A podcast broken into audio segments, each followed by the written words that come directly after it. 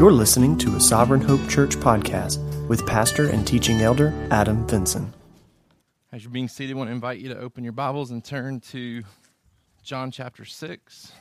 We've spent a couple of weeks in this chapter already. And like I said earlier, we're going to attempt to finish it today with the opportunity to come back and clarify anything that we need to clarify in a couple of weeks when I'm back from vacation.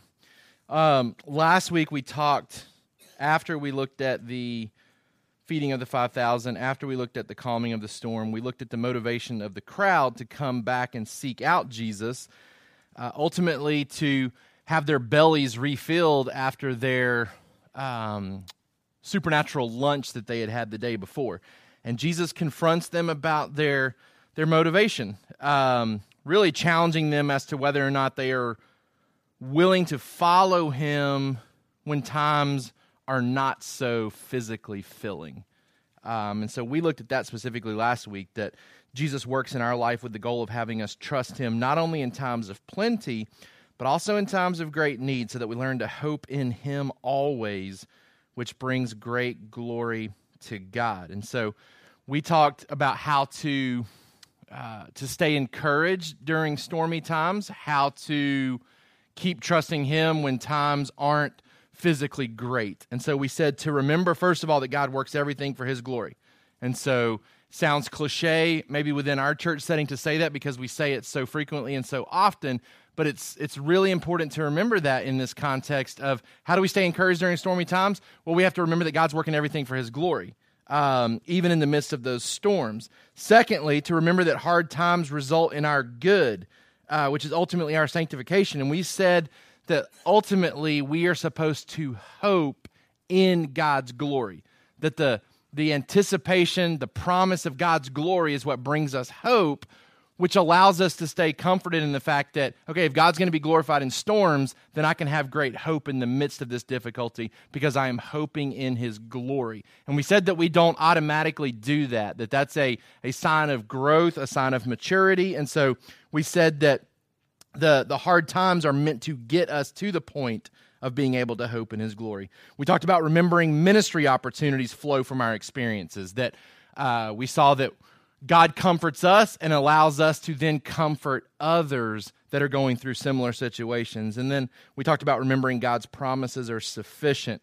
And we saw specifically the storm in the book of Acts that Paul goes through and how it's ultimately a promise that had already been made to Paul that gets told to him again in the midst of that storm that ultimately gives him hope. And so we said he didn't get new revelation, he didn't get any new information. It was all old information that he clung to. He just needed to be reminded of it. And so in our stormy times, we don't need a new word from God. We don't need a, a fresh word from God. Oftentimes, we just need to be reminded of things that God has already promised us and already told us.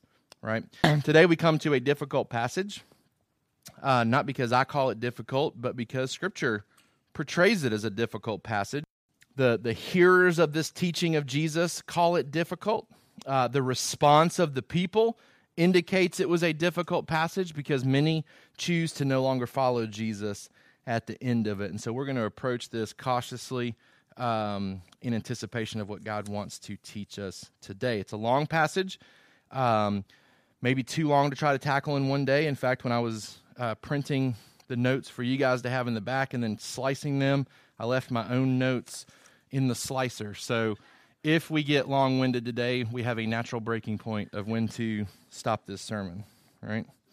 Um, let's look at the summary sentence for today. Jesus calls us to believe fully in Him as a means of satisfying our greatest longings. And even though His teachings can be difficult to embrace at times, he ultimately offers us security in eternity, giving us reason to never leave him. Jesus calls us to believe fully in him as a means of satisfying our greatest longings. And even though his teachings can be difficult to embrace at times, he ultimately offers us security in eternity, giving us reason to never leave him. I forgot to put our kids' notes for that up there. Jack, do you have a copy of those that I can look at? And I'll just give you all the answer to this one. Jesus never gives us a good reason to leave him. Jesus never gives us a good reason to leave him. That's for our kids' notes. Jesus calls us to believe fully in him as a means of satisfying our greatest longings. And even though his teachings can be difficult to embrace at times, he ultimately offers us security in eternity, giving us reason to never leave him. This discourse on the bread of life, it is meant to rescue us from emptiness. Augustine, one of the church fathers, said, You made us for yourself, and our hearts find no peace until they rest in you. This passage is lengthy, but I believe that we can and should tackle it all in one sitting today because I believe that Jesus continues to cycle back through a lot of the same ideas.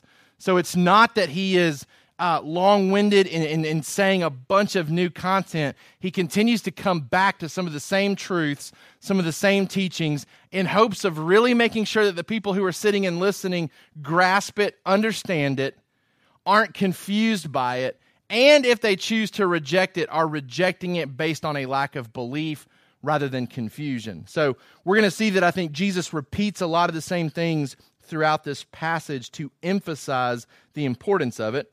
And then I also think that in this passage we see that God that Jesus teaches that God has has chosen a people for himself and that he works very intentionally to bring those people to him. And so we're going to see that through the course of these verses today as well I told you it's a difficult passage in the fact that people leave and don't come back afterwards. And so um, that's certainly something that causes a preacher to pause a little bit and saying, okay, um, there, there's a chance that people would not come back after today in, in hearing me relay some of the same things that Jesus has said. So I think it's even uh, reason why I want to make sure that questions are answered. Not that I anticipate anybody leaving, not that I believe I'm going to say anything controversial today that would result in anybody's departure. But I certainly wouldn't want anybody to walk away confused about this passage or to be confused about anything that I say about this passage. And so that's why I want to give you plenty of opportunity to dialogue with me. I believe Jesus is providing that opportunity. He is teaching and dialoguing with his people that he is communicating with. And so I want to make sure that we have that uh, type of communication during our time as well. And so, even if we have some time later today, um, before before we head out, if the sermon doesn't take near as long as it, as it looks like it might on paper, then we can maybe even have some dialogue at the end. Um, let's start by number one, looking at the fact that we need to recognize the severity of this passage. Recognize the severity of this passage. For our kids, because Jesus is God, we should trust Him and never leave Him. recognize the severity of this passage. We need to approach this passage cautiously because we do need to fast forward and look ahead to the fact that we have the Jewish people who were kind of these individuals who were exploring Jesus that react with a lack of belief. But we also have in this passage a group of people who had labeled themselves disciples of Jesus. These are people who are not grouped with the Jews the, the, the Jewish religious leaders that we've seen earlier in John who are somewhat antagonistic a little bit towards Jesus and his teachings have already started to look for ways to catch him, to even work towards killing him. That's not who ultimately walks away from following him at the end of this passage. It's people who were committed, seemingly, who were calling themselves disciples that opt to walk away from Jesus at the end of this teaching. So we should approach it cautiously because most everybody in here today claims to be a disciple of Jesus. And this teaching exposes some people as not being genuine disciples. Um, so we should ex- we should approach this cautiously and recognize the severity of this passage. That number one, some respond by denying the faith, and we're going to take time to read this entire passage later in the sermon, so we're not going to do it right now. But we are going to see some key verses within this passage that help us see some of these truths. Some respond by denying the faith. Let's see some of the responses of the people in the crowd here. First of all, in verse 36, Jesus says, But I said to you that you have seen me and yet do not believe. So there's some people in this group that don't believe, others in this group that start to make excuses about why they're not going to accept this teaching.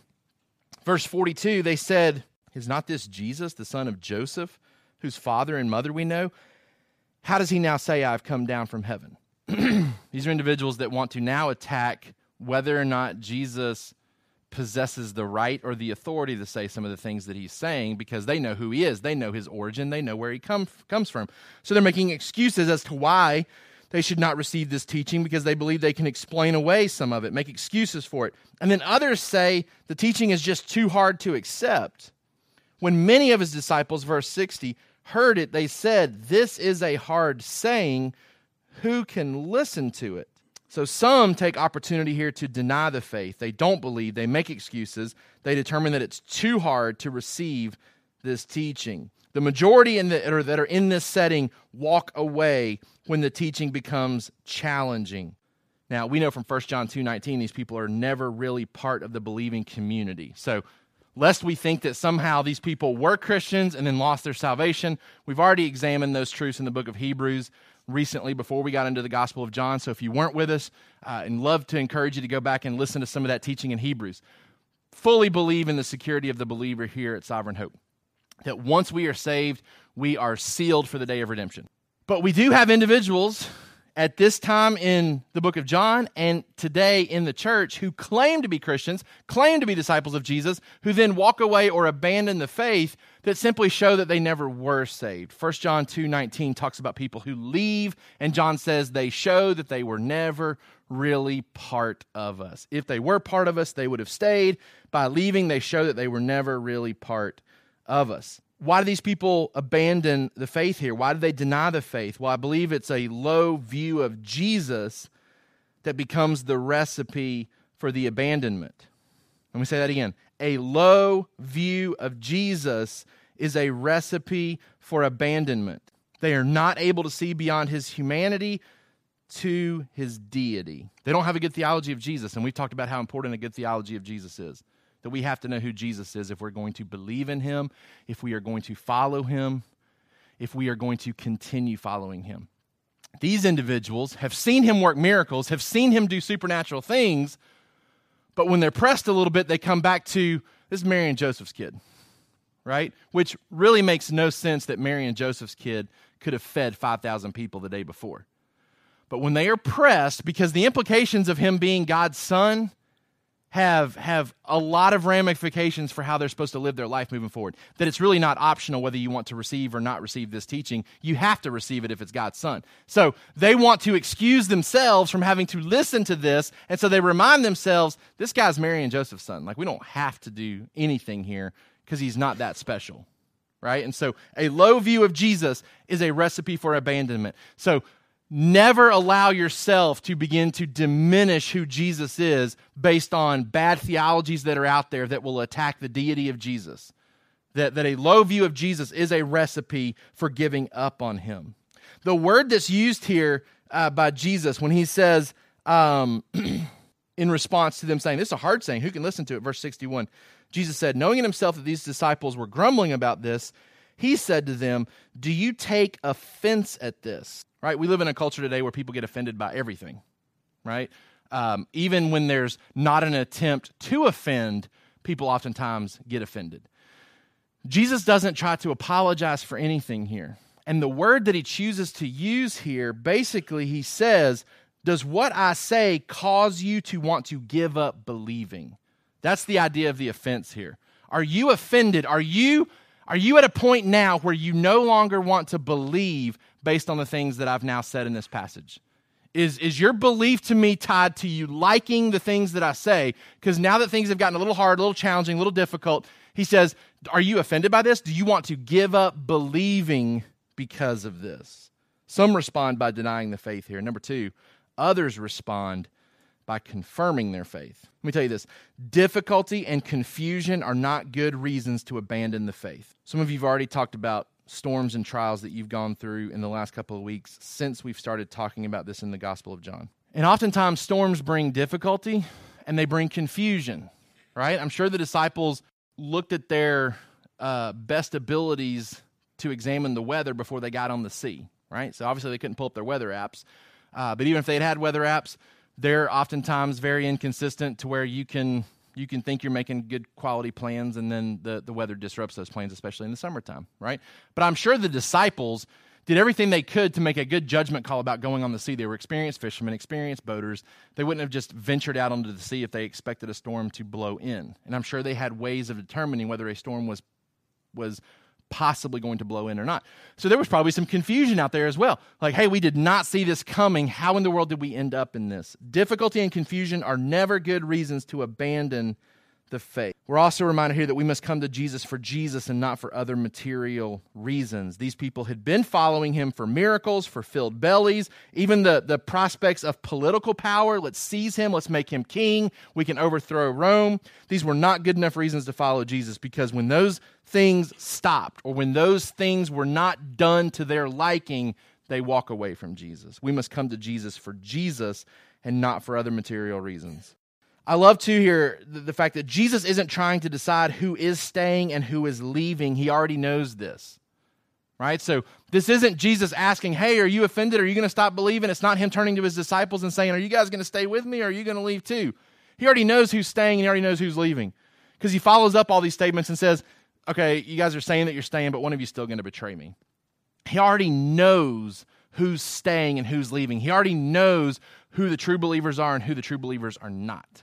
Right? What he is doing is providing an arena, a setting, an opportunity for these people who are growing in their faith to have an opportunity to affirm their faith and for them personally to see it themselves.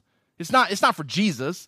Jesus doesn't need them to affirm their faith. He knows whether they have faith or not. This is a chance for them to grow and mature in their faith. It's a chance for Peter to look and see the majority walking away and for him to shore up his faith a little bit to say, No, I'm staying. Because as I wrestle with this, yeah, it's difficult. Yes, it's hard, but where else am I going to go? Like, there's nowhere else for me to go. You have the words of life. Like, you have the things that I'm longing for. Even if I don't fully understand it, even if I don't even fully understand what it means to, to eat your flesh and drink your blood, I want to stick around to find out. I want to stick around to find out. Right? So, this is a chance for them to shore up their faith, to express their faith, to grow and mature in their faith.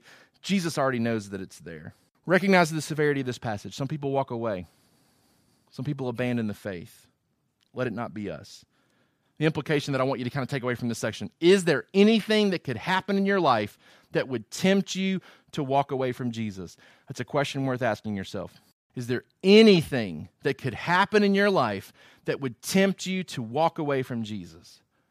Is there any type of difficulty that would cause such confusion? And obviously, we can't know for sure, but just to step back and, and put yourself in scenarios and even act out in your mind yourself saying, I would stay with Jesus, even if that happened, I think is a healthy place.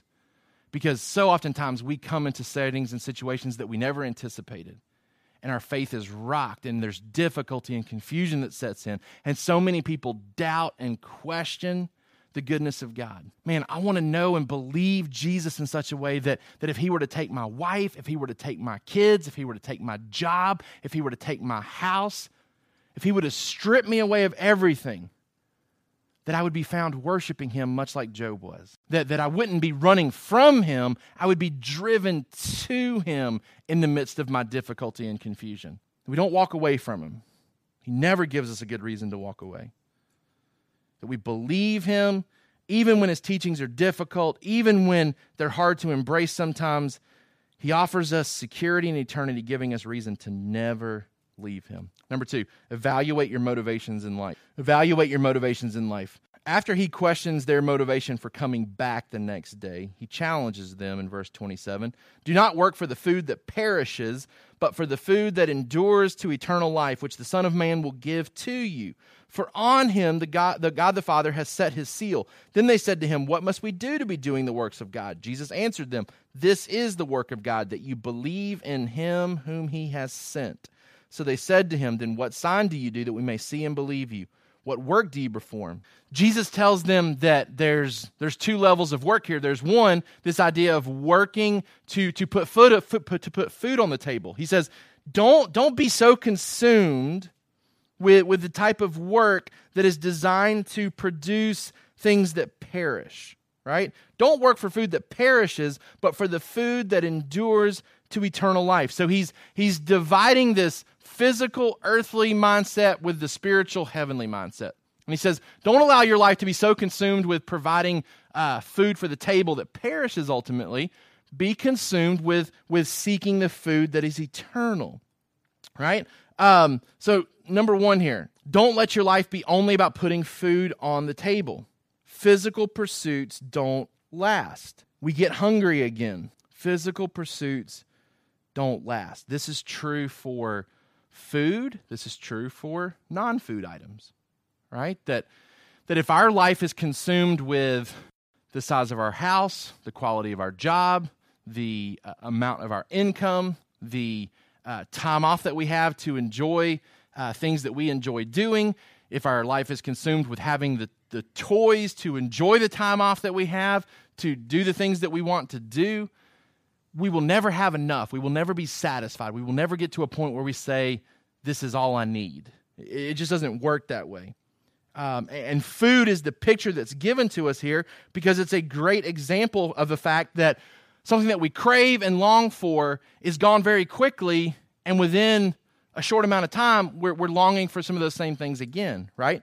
Doesn't matter how much money you spend on food, you're still going to be hungry again right? Um, I remember uh, there's a family at Trinity who went on vacation, and she was telling me about her son doing this challenge to eat this this tremendous steak. And if you ate this steak, a lot of places it's free. Not in this place. You, you, you are going to pay for this steak, but you get your name on the wall and you get like a t shirt that says, I ate this, this steak, right? So she was like, Man, he was so proud to do it. He ate the whole thing. Got his, and I said, How much was the steak? she was like, "Oh, it was like it was like a hundred dollars. He paid for it himself. Like he wanted like the." And I was like, "Oh, like a, like a hundred dollar meal that ultimately he probably wanted to eat dinner after eating it for lunch later, right? Like it doesn't satisfy. It doesn't matter how much money you spend on a meal, you're going to be hungry again, right? Doesn't matter how much you eat at a meal." you're going to be hungry again, right? Like we've all gone to buffets where we've overeaten and we've made silly statements like, I don't think I could ever eat again, right? Like I am so full, like there's no chance of me eating again, right? And then four or five hours later, it's like, eh, it's kind of dinner time, you know? Like, um, like we used to do this at, at college. Like we would oversleep on Saturday. The cafeteria would be closed. So we would, our whole dorm would like head down to Cici's Pizza and like we would just pig out on on the pizza buffet. Like, oh, we're so full. And like dinner time rolls around. It's like, hey, where we're we going for dinner tonight? Right? Because it doesn't matter how much you even eat at a meal. At some point, you are going to get hungry again. Even those who were receiving physical food from God, these, these, these manna eaters in the Old Testament, what does Jesus say at the end of this passage? He says, the manna eaters died right? Like even food from heaven, physical food from heaven, did not sustain them and satisfy them and keep them alive. So Jesus says, look, don't make your life so consumed with the food that perishes because it will never satisfy you. It will always leave you wanting more. It will continue to create hunger inside of you. Instead, he talks about faith being the pleasing work that gives us access to spiritual food. Faith is the pleasing work that gives us access to spiritual food. He says, Don't work for the food that perishes, work for the food that endures to eternal life. They said to him, well, What must we do to be doing the works of God? Jesus answered them, Not with a list of good works to start doing. Right? Instead, he says, This is the work of God, that you believe in him whom he has sent. Jesus says, Here's what it means to, to, to work for the food that endures to eternal life. You believe in me. You believe in the one that God has sent. This is the work of God. So they said to him, Then what signs do you do that we may see and believe you? What work do you perform? Our fathers ate the manna in the wilderness. As it is written, he gave them bread from heaven to eat. Jesus then said to them, Truly, truly, I say to you, it was not Moses who gave you the bread from heaven, but my Father gives the true bread from heaven. For the bread of God is he who comes down from heaven and gives life to the world. They said to him, Sir, give us this bread always. So Jesus is attacking their mindset of wanting something to do to earn favor with God, to, to earn this spiritual food. Instead, he talks about their faith in him being the mark of what, what gives them access to this food. This is the work of God that you believe in me. They want to compare Jesus to Moses as though Moses was the provider of the manna. Jesus says, Look, God's the one providing both. God provided the manna in the Old Testament. God has sent me to you as this spiritual food. And so ultimately, there is no comparison to be made between him and Moses. Faith is the pleasing work that gives us access to spiritual food. The Jews wanted something to accomplish, and Jesus won't give it to them. The question for us to ask here is Are we driven by our physical hunger or our spiritual hunger? Is it an empty belly or a hungry soul that drives us? Think about how much hard work we put forth to avoid hunger and thirst in our life, right? Like we we rarely skip a meal, and if we do, we'll oftentimes try to make up for it, right? Um, we work very hard to make sure that we ourselves are never hungry or never thirsty. Do we take the same type of measures to address the spiritual side of things?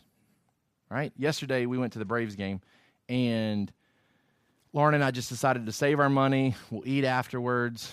Expensive at the game, but it was hot, right? So we got thirsty and, and not so much hungry, but just really thirsty. But the longer you waited, the less likely it was that you wanted to go down and spend money on that on that Coke or that water because of the cost of it right? And so we just kept waiting, we kept waiting, and we kept waiting. And John Mark and I were, were after the game, we were talking like, man, I'm so thirsty. Like, I can't wait to get to a restaurant. Everybody's like, where are we going? And I said, I don't care where we go. It just has to have unlimited refills on our drinks. Like, wherever we go, I want my own dispenser where I can just stand there and just drink to my heart's content, right? So John Mark and I, we go to this restaurant called Cookout, and we're at the drink machine, and we were just standing there filling our drinks up and just drinking till our heart's content because we were so thirsty right? We will go to great lengths and measures to satisfy some of those physical desires. When we get hungry and we get thirsty, we get cranky, and we start taking drastic measures to fix those things. We oftentimes don't do the same from the spiritual side. Rarely do we get to the point where we are craving spiritual things. And in our weak flesh, most of us will sit here today, listen to this sermon, and have to fight the tendency to think about what we are going to eat afterwards right? When we are being given spiritual food, we have a hard time not focusing on the physical food that comes after this, right? Are we driven by empty bellies or hungering souls? That's the point that Jesus is trying to make here. Evaluate your motivations in life. Number three, understand the bread analogy. Like we, we, we don't walk on, we don't want to walk away from this passage missing the bread analogy because Jesus comes back to it over and over and over and over again. For our kids, believing in Jesus is how we eat the bread of life. Don't miss what he is trying to communicate through the avenue of food here. Number one, Jesus is God's provision to satisfy our spiritual hunger. Much like a Coke and a hamburger satisfied my physical hunger and thirst last night, Jesus is the provision for our spiritual hunger, our spiritual thirst. And we see this throughout Scripture. This isn't unique to John chapter 6. The human need to know God is expressed as hunger and thirst in other areas. In Psalm chapter 42, verses 1 and 2, it's the familiar passage that talks about as the deer pants for the water, that we're to long for the things of God, right? In Psalm chapter 63, verse 1, O God, you are my God. Earnestly I seek you. My soul thirsts for you. My flesh faints for you, as in a dry and weary land where there is no water. That, that longing, comparing it to our physical longings. In Isaiah chapter 55, verses 1 through 3, Come, everyone who thirsts, come to the waters, and he who has no money, come, buy and eat. Come buy wine and milk without money and without price. Why do you spend your money for that which is not bread, and your labor for that which is not satisfied? Listen diligently to me and eat what is good, and delight yourselves in rich food. Matthew 5 6 talks about the blessing for those who hunger and thirst after righteousness. So, Jesus is God's provision to satisfy our spiritual hunger. Number two, we must fully embrace Jesus to enjoy true life. What's the, what's the gist of the, of the bread analogy? Jesus is wanting us to see that in the same way physical food satisfies us, He satisfies us in a much greater way. But in the same way, we have a responsibility to go all in when it comes to satisfying ourselves with food and drink. That the only way we can really enjoy Jesus is to go all in with Him as well. Right? So if you were to just kind of nibble and pick at food or, or take a, a sip here and there, you're not really addressing your hunger and your thirst, right? Like if we had gotten to the, the cookout restaurant last night and I'm hungry and I'm thirsty, and I just kind of looked at my food and, and kind of played with my food, but never really fully invested in my food, I'm not satisfying my hunger and my thirst. So, what he's trying to do here with this analogy is he's, is he's trying to help us see what it looks like to really believe him. To really believe him. Food's value increases when we feel hungry. So, it starts with us seeing a need for, for him from a spiritual side of things, for us to even really desire to feast upon him. Food cannot satisfy us, though, unless it is eaten, right? So, the spiritual truths that you hear from me, the spiritual truths that you read about in Scripture or listen to in other podcasts, other sermons, other books that you read, they have to be internalized and believed by you for them to be effective in your life. You can't just come and listen to them and hear them.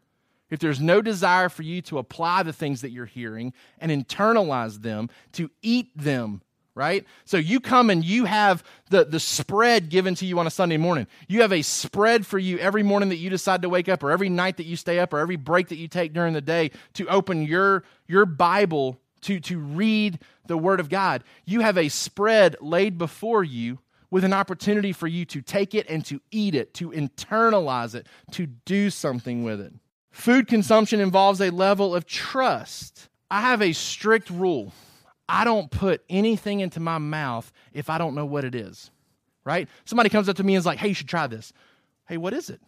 Don't worry about it. Just try it. Nope. Like that, that violates the, the one rule that I have about my mouth is that I don't put anything into it if I don't know what it is. So you're not going to sneak something into me that I haven't evaluated, right? Like I want to know if it's got cream cheese in it. I want to know if it's ever been in contact with ranch. I want to know these things aren't going into my body because I've already determined I want them ever there again.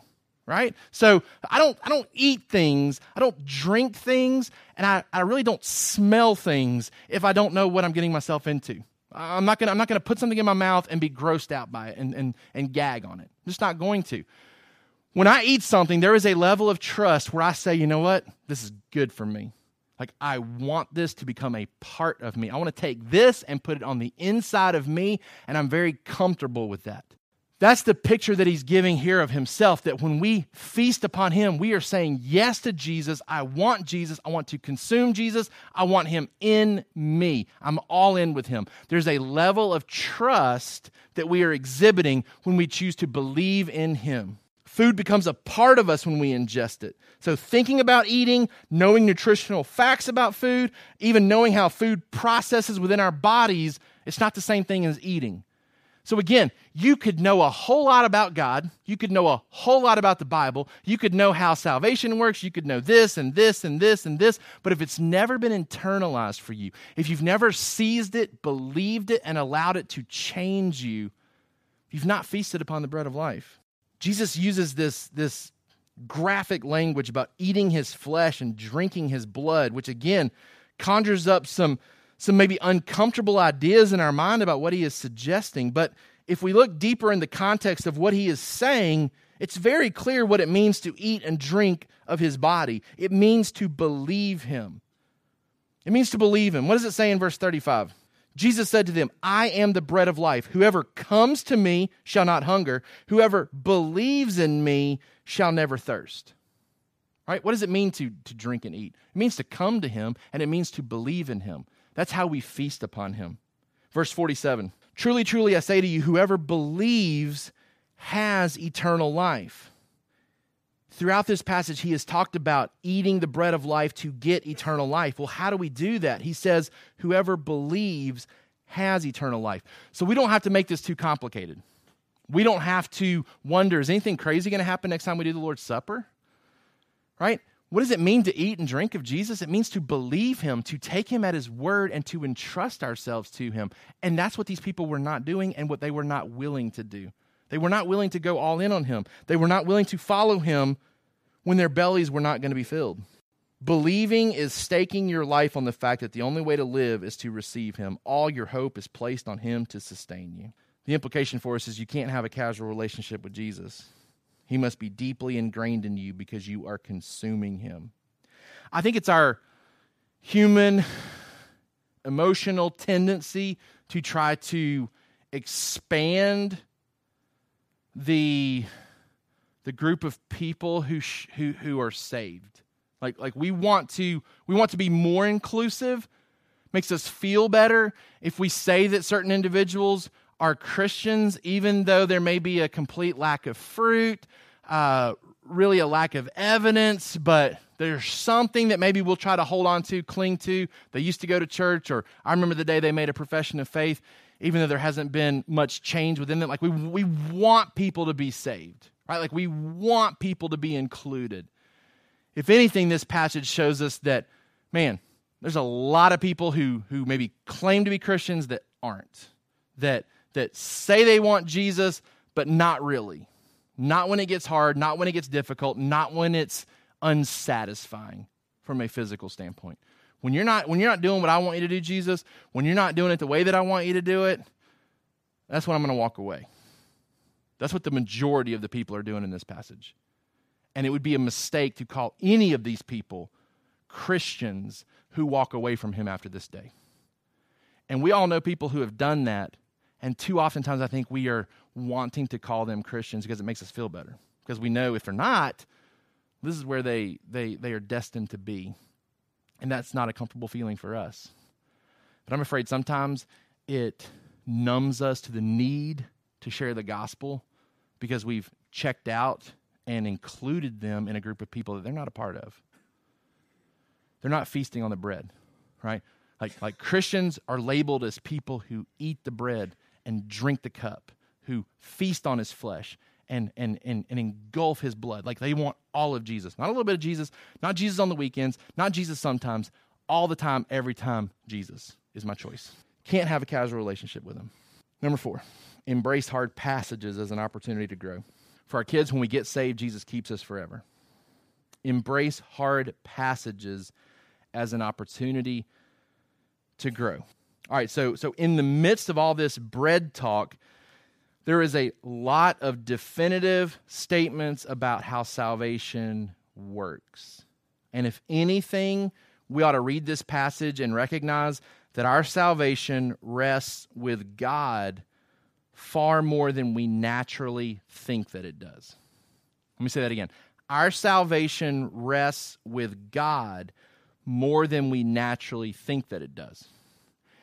There are certain things contained in this passage that if we weren't told them by God, we would be very prone to boast in ourselves about the spiritual life that we have.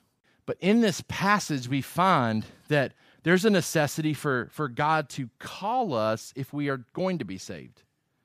But then we're also told that everybody who God intends to save will get saved, and He will call them, and He will keep them. And so too oftentimes I think we think that in our in our own free will we are choosing God and then choosing to stay with God, whereas what we see in this passage is that, that God's really reaching out to us and drawing us and then keeping us and not letting anybody take us from Him. That, that our security doesn't rest with us, it rests with God. That our coming to Him rests with God and not with us either.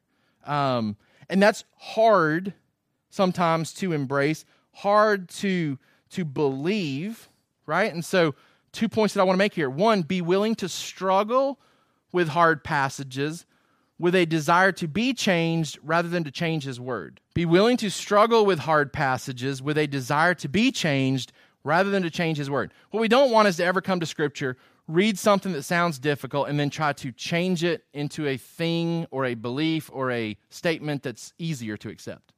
We'd, we'd much rather like to come to Scripture and say, hey, change me to where I'm better able to, to eat on that and to, to, to accept that.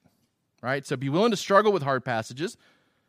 And it's okay to say this is a hard passage to struggle with and that I'm not fully sure what to do with it, but be willing to come to it with a desire to be changed rather than to change his word. Number two, be ready to hold tightly to what Scripture explicitly says and more loosely to what Scripture implicitly says. Meaning, when scripture clearly says something, man, let's seize it, let's hold on to it, and let's bank on it and say that's absolutely true.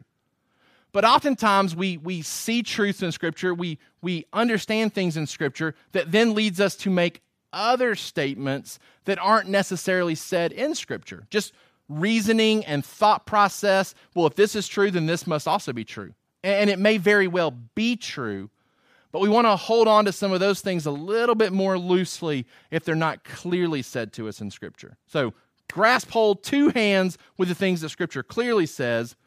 Be a little bit more loose with your thought process about what also must be true if this is true, if Scripture doesn't explicitly say it, right? Still hold to it, still believe it, but just be a little bit more loose and less dogmatic about it, right? Here are some passages. Well, let me let me give you this. This is kind of John MacArthur's statement summary of some of the things that are going on here in John chapter 6. The plan of God from eternity past was to redeem a segment of fallen humanity through the work of the Son and for the glory of the Son. There was a moment in eternity past when the Father desired to express his perfect and incomprehensible love for the Son. To do this, he chose to give to the Son a redeemed humanity as a love gift, a company of men and women whose purpose would be throughout all the eons of eternity to praise and glorify the Son and to serve him perfectly. There are difficult words in Scripture regarding salvation that we have to do something with. We can't just deny that they're there, right? Like words like the elect, predestination, things that just like oftentimes we're not very educated about, oftentimes pastors steer clear of. And and so we oftentimes just dismiss them. In fact, in the commentaries that I was reading on John chapter 6, you had the ones that were more reformed that were like, yes, we finally got to a passage where we can really talk about what we believe. Others that aren't reformed you're like, do they have the same John chapter 6? Because there's a lot of things that they just didn't comment on in this passage, right? Um, what I don't ever want is for us to be the type of people that run from difficult passages. I also don't ever want to become a people group that are known for difficult passages either. Right? Like like our identity is not tied to difficult passages that we feel like maybe we've come to an understanding of. There are clear things that God has to say about himself in this passage clear things that he says about salvation in this passage. And I want us to kind of read through and see some of these, okay? Let's talk about some of the truth statements regarding God's salvation plan here. Let's start verse 35. First statement there is whoever comes to Jesus in belief will be saved. Jesus said to them, I am the bread of life. Whoever comes to me shall not hunger.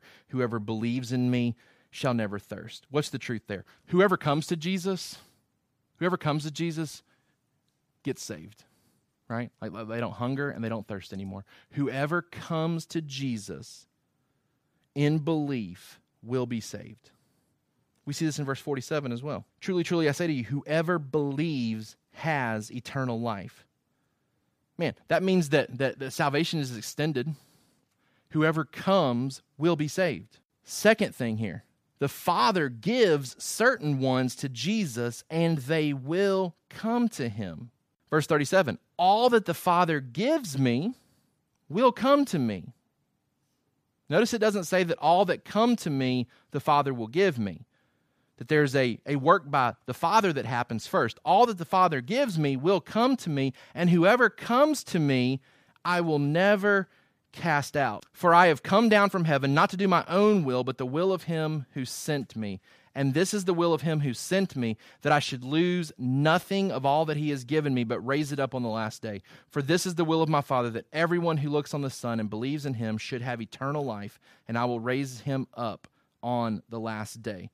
The Father gives certain ones to Jesus, they will come. The ones that the Father gives to Jesus will never be cast out. This is something that Jesus comes back to later in the Gospel of John that I just want to show you real quickly because it's always good to see a difficult passage and see it also found in another section of Scripture. Helps us interpret it. In John chapter 10, verse 29. My Father who has given them to me is greater than all, and no one is able to snatch them out of the Father's hand. I and the Father are one. Again, the idea that those that the Father gives to Jesus come to Jesus and they, they, they are never lost. John chapter 17, verse 6. I have manifested your name to the people whom you gave me out of the world. Again, the idea that the Father has given certain people to Jesus for salvation. In verse 9, I am praying for them. I am not praying for the world, but for those whom you have given me, for they are yours. In verse 24, Father, I desire that they also, whom you have given me, may be with me where I am, to see my glory that you have given me because you loved me before the foundation of the world. The one that the Father, the ones that the Father gives to Jesus will never be cast out. The ones that the Father gives to Jesus will not be lost either, is what we see in John chapter 6. They're not rejected. They come and they never hunger, they never thirst. They're not cast out, but then they're also not lost either. It says in verse um, 39 I will lose nothing of all that He has given me, but raise it up on the last day. No one that God has planned to save can be lost. Romans 8, 31 through 39 talks about nothing separating us from the love of God. Philippians 1 6 says when he starts a good work, he finishes the good work. The ones that the Father gives to Jesus will be raised up on the last day. Man, our resurrection is assured, it's promised, it's guaranteed, it's part of God's will. In fact, the next point there, our salvation is God's will that Jesus came to accomplish. Our salvation, us coming to Jesus, us staying with Jesus, us being raised to walk with Jesus for the the the uh, for eternity. It's all part of God's plan. He came to accomplish it, and He will accomplish it. We can't come to Jesus unless the Father draws us to Him. So let's keep reading there. So the Jews grumbled about him because he said, I am the bread that came down from heaven. They said, Is not this Jesus, the son of Joseph, whose father and mother we know? How does he now say, I have come down from heaven? Jesus answered them, Do not grumble among yourselves. No one can come to me unless the Father who sent me draws him, and I will raise him up on the last day. So, anybody who comes, no hungering, no thirsting anymore, right? In order to come, the Father has to draw you. The word for draw there, the, the, the, word is used in John 21 11, and it's the word used for the disciples casting their nets and drawing the fish from the bottoms of the sea right? It's this idea of God consuming us and drawing us to Him for salvation. For us to be saved, we have to be drawn by the Father. We are rebels without His intervention. Romans 3 10 through 11 says that no one seeks after God. Verse 45, it's written in the prophets, and they will all be taught by God. Everyone who has heard and learned from the Father comes to me. Everyone that the Father draws comes to me. Not that anyone has seen the Father except he who is from God. He has seen the Father. Truly, truly, I say to you, whoever believes has eternal life. I am the bread of life. If the Father draws us, we come. This lack of faith that he is seeing in this crowd doesn't discourage Jesus.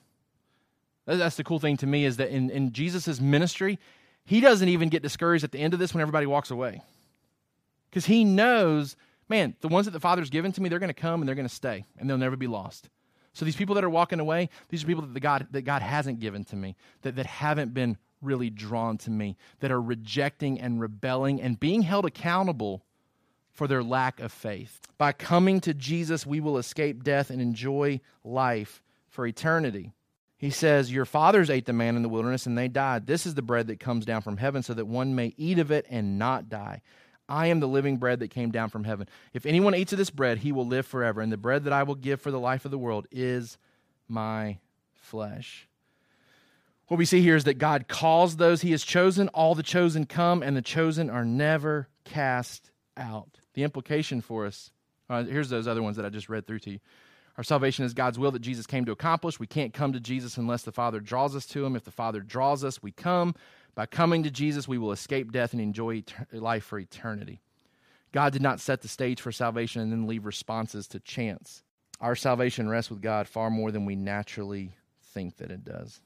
God did not set the stage for salvation and then leave responses to chance.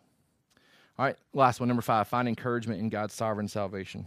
Find encouragement in God's sovereign salvation. Number one, unbelief cannot be satisfied naturally, no matter how much proof is given. What does that mean? Well, that means you're going to be sitting with people a lot that you're going to be sharing the gospel with, and they are going to doubt and not believe and make excuses and find things hard and difficult. And it doesn't matter how much proof you throw at them, it's never going to satisfy their unbelief. Something supernatural has to happen in them for them to come right? So you could sit and talk with a Mormon or a Jehovah's Witness till you're till you're blue in the face. I mean, you can just speak all the perfect proof statements, show them every proof text for why Jesus is God, and it does not matter. It doesn't matter. If something supernatural doesn't happen, it does not matter. Now, does that mean that we just don't? No. No, because Jesus also, God also ordains the means for how people are drawn to him, right? And it's through the presentation of the gospel. So we absolutely present the gospel, and we keep presenting the gospel, even in the midst of rejection. But we don't walk away discouraged thinking, man, I'm not getting the job done, right? You are getting the job done because you're being obedient by sharing the gospel. Something supernatural has to happen for somebody to come. Here's, here's how we know this, right? In Mark chapter 15, verse 32, Jesus is hanging on the cross. Jewish people are like, hey, why don't you come off the cross and show us that you can, you can overcome the cross, right? What happens three days later? He gets off the cross and he raises from the dead. And what do they do when they see him off the cross? They try to concoct a plan to explain it away, right? They're not interested in proof. They're not interested in evidence. They're not interested in believing. They're just not. So it doesn't matter how much proof we throw at somebody, unbelief can't be satisfied naturally. Secondly, though, your eternal future rests securely in the hands of Jesus. Not only will he not reject anyone who comes to him, he will also prevent us from ever being lost. Man, what, what really jumps out to me in, these page, in this page here is that there is a security that I enjoy by coming to Jesus to where he works in me to make sure that I never leave him like, so we talk a lot about don't leave Jesus, don't leave Jesus, storms come, don't leave Jesus. Even these sermons are the means that God uses so that you don't leave Jesus, right? But at the end of the day, it doesn't rest on your ability to keep loving Jesus over the things of this world. He is working that supernaturally in you with His Holy Spirit through sermons like you hear here at Sovereign Hope to keep you believing in Jesus. Your eternal future rests securely in the hands of Jesus. He will prevent you from ever being lost. Application points. Number one, send questions you have from this passage that you would like for me to clarify in two weeks. We have gone through this very quickly. I wanted to make sure that we hit on the key points throughout it. I believe, again, that there is a lot of cycling through Jesus reiterating things that we have hit on over and over again today. But that may still leave you with questions and I want to answer those questions. So please send me those questions, whether that's through the realm messaging, whether that's through text messaging, whether that's through just coming up to me personally and talking. I want to make sure that we answer questions from this passage. Secondly, I want to encourage you to seek to understand what you believe about the doctrines of election and predestination. Now, in the eight years that we've been here, right? Like, I don't know that I've ever asked you to do that. But we've come to a passage where Jesus is talking about some of these things to the point that some people walk away and leave because it's confusing to them or they understand it and don't like it. Right? This is a great opportunity, like I said in that point. Embrace hard passages as an opportunity to grow. Don't look at some of this and say, that's too confusing. I don't, I don't care. I don't know. I'm not sure what, what's happening here. Man, use this as an opportunity to grow in your faith.